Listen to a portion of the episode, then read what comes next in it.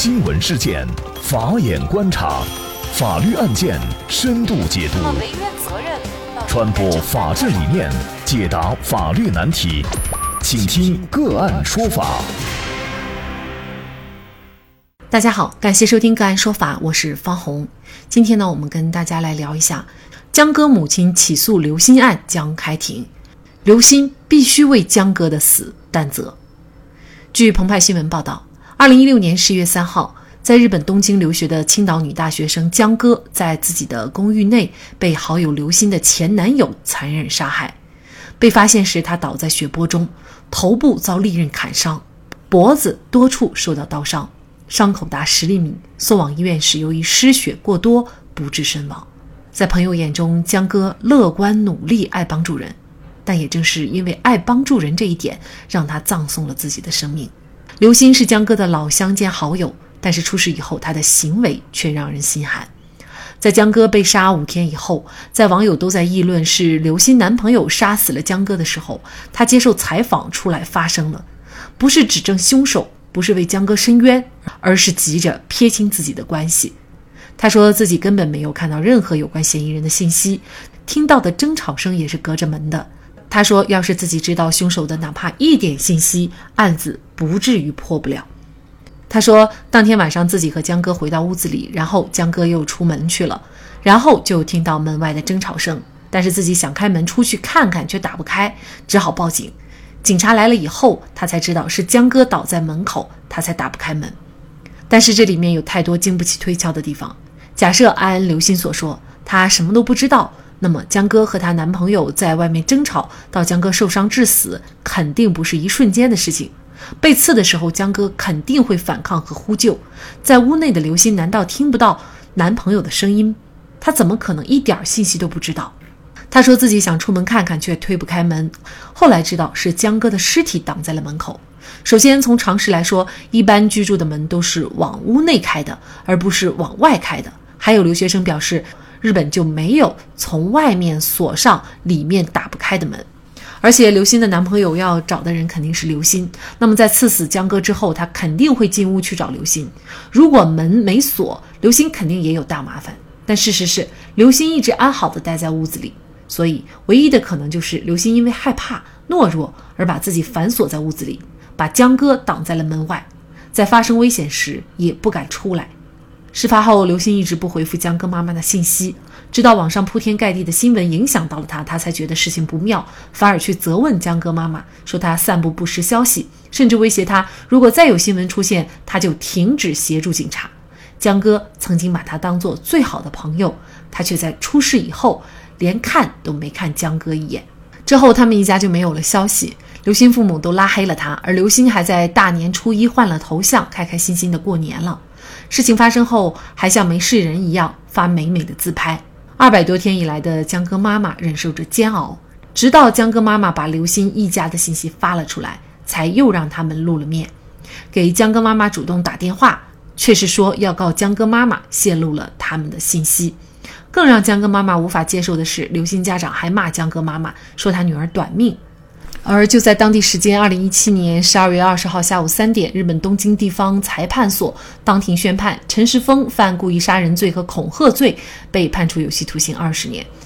今年4月13号，江歌母亲江秋莲告诉澎湃新闻，她起诉刘鑫生命权纠纷一案已定于6月30号上午9点在青岛市城阳区法院夏庄法庭开庭审理。刘鑫是否应该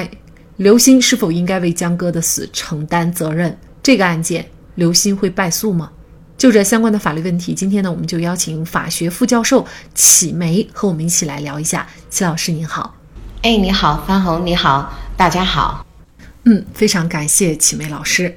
那我们看到江歌母亲起诉刘鑫的案由呢是生命权纠纷，但是呢我们搜了一下啊，没有发现这个具体的起诉状的内容。那么它具体的诉求有可能是什么呢？首先第一个就是要知道它的案由是生命权纠纷，而生命健康权是我国宪法和法律保护的基本权利，任何人都不得侵犯和剥夺，一旦被侵犯剥夺就可能会引发民事责任。而本案当中江歌作为当事人已经去世了，那他的母亲是可以来提起这场诉讼的。而诉讼请求对于生命全球分案件的话，一般情况下我们认为他会提出的是一个就是赔偿损失，那么赔偿损失呢，可能会包括死亡赔偿金和丧葬费以及精神损害抚慰金，这是一个。第二个可能是江歌母亲特别看重的赔礼道歉。虽然广大网友几乎一边倒地认为刘鑫应该担责，但是从法律上看来好像追责又挺难的，那么您怎么看这个刘鑫担责的问题呢？对于刘鑫承担责任的问题，从法律的角度去看，那这个责任分为刑事责任和民事责任。从刑事责任上，从目前证据看呢，我认为应该明确的是刘鑫不构成犯罪，因为在那样的一个情况下，即便刘鑫没有开门，因为那个情况是一个险情，法律不可能要求或者期待一个人在那样的情况下去放凶手进屋，所以他的这个行为不构成犯罪。像有的网友认为他是不作为犯罪，实际上在这个里面，我们认为法律里面是有一个期待可能性的，我们认为绝大部分的人在那种情况下不会选择开门让他进来。好，所以呢不构成犯罪。但是这里要提醒大家注意的是，不承担刑事责任并不意味着不承担民事责任。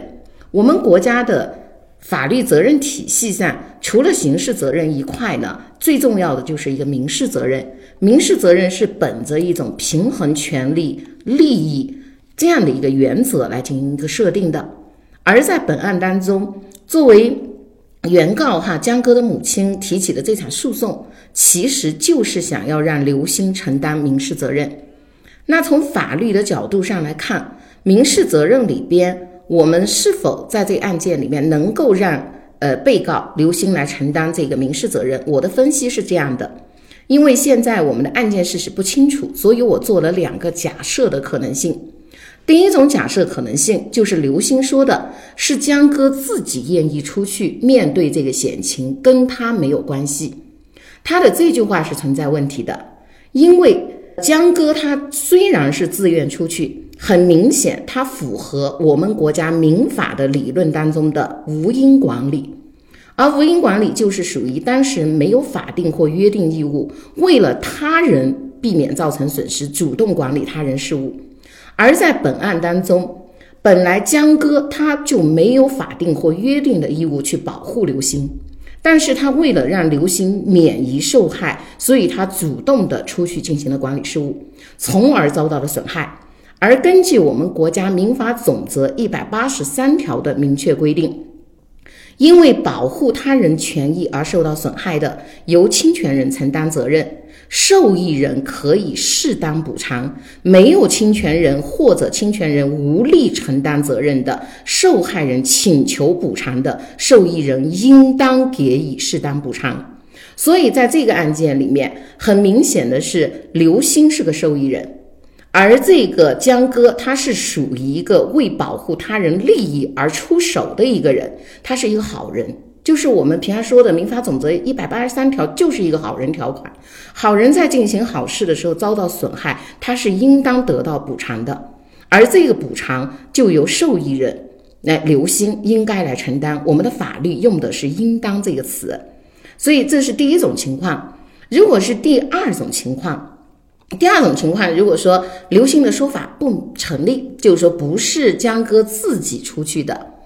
那很有可能是刘鑫说让江歌帮他去打发掉当事人一样的，或者就是他只是说我不想出去也不敢出去。这种情况下江歌就说好吧，那我去跟他谈。如果这种情况下，其实从法律上分析，他构成的是委托关系，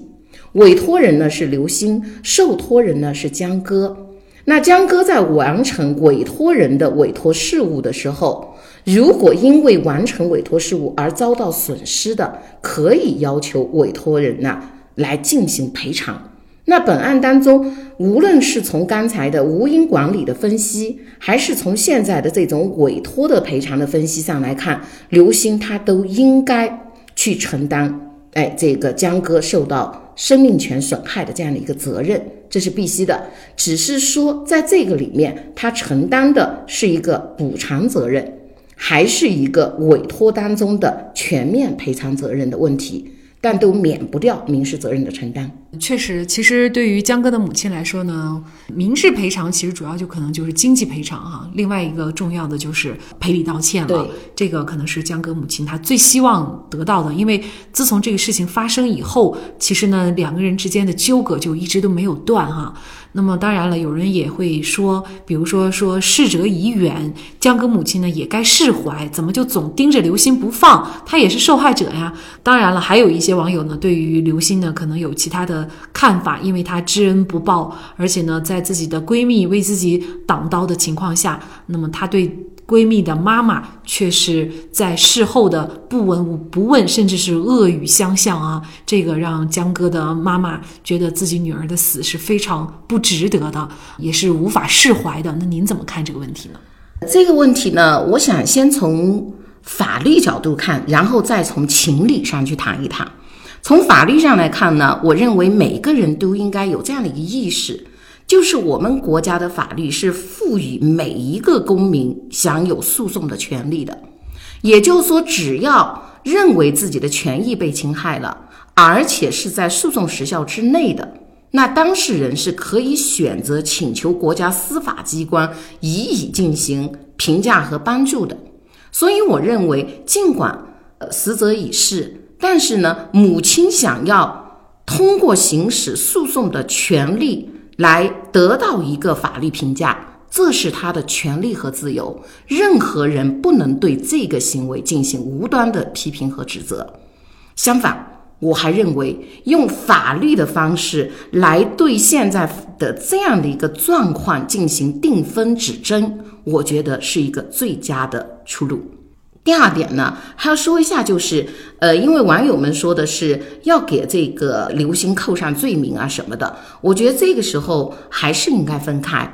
这一次江歌的母亲她提起的是民事诉讼，并非是刑事诉讼，所以她追的只是一个赔偿、赔礼道歉的民事责任，而并没有任何想要给刘鑫定罪的问题。因此这一点呢，还是应该进行一些比较清晰的分开来看。那我们就特别期待未来的法庭上会出现一些严谨的证据，对事实呢离得更清，对是非进行清楚的界定，让这个事情从口水战中打捞出真相，让苦难者呢看见公正，也让愤怒者呢得到安慰，这就从法理上来说的。正如江歌母亲所说，她希望能够刘鑫亲自出庭，然后跟她做一些对峙啊。也就是说，这个庭如果刘鑫出庭了的话，那么很有可能当时的事实也会浮出水面，到底是怎么样的一个情况。刘鑫出庭有助于事实的认定，但是很明显，这个案件事实的认定不单单是刘鑫的出庭，还包括这个江歌母亲已经到日本封存回来公证过的那些证据，要各种证据加在一起形成一个证据链，我们也才能去还原案件的事实。另外一个就是从情理上去看，刘鑫和江歌确实是网友们所说的都是刑事案件里面的受害者，但是我们会发现，现在的事态是发展到了两个受害人之间的一种敌视的状态。其实这两方本可以通过好好说话，相互安慰扶持，度过那段艰难的日子，但是现在却变成了这个状态。我们所有的旁观者应该去考虑事情为什么这样发展了。那么在这里面，我个人认为是刘鑫没有在第一时间给予这个江歌的母亲一个慰问，挑战了包括江歌母亲在内的所有人的道德底线，伤了这个母亲的心。另外一个就是刚才提到的逝者已逝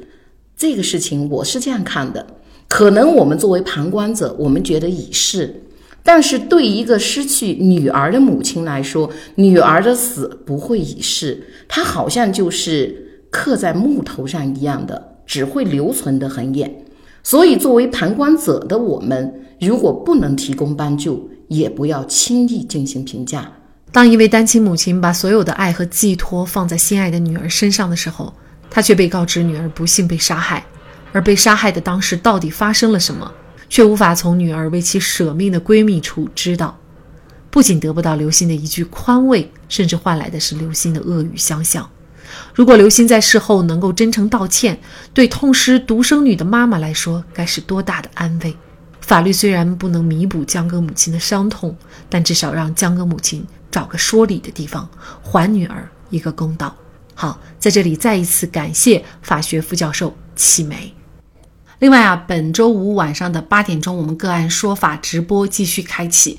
本周的直播主题是小区公共区域变停车位，业主将物业告上法庭。那届时呢，我们会邀请昆明理工大学法学院副教授、云南大韬律师事务所高级顾问陆志明律师，就大家所关心的跟物业有关的法律问题给大家进行一一解答。比如说，业主什么情况下可以拒交物业费？业主拒交物业费的情况下，小区物业可以断电断水吗？住在1-2楼的业主不用电梯要交公摊费吗？车子停在小区被划伤被盗，物业又管赔吗？房屋漏雨反潮谁的责任？物业该承担吗？欢迎您在本周五晚上8点关注我们的个案说法直播。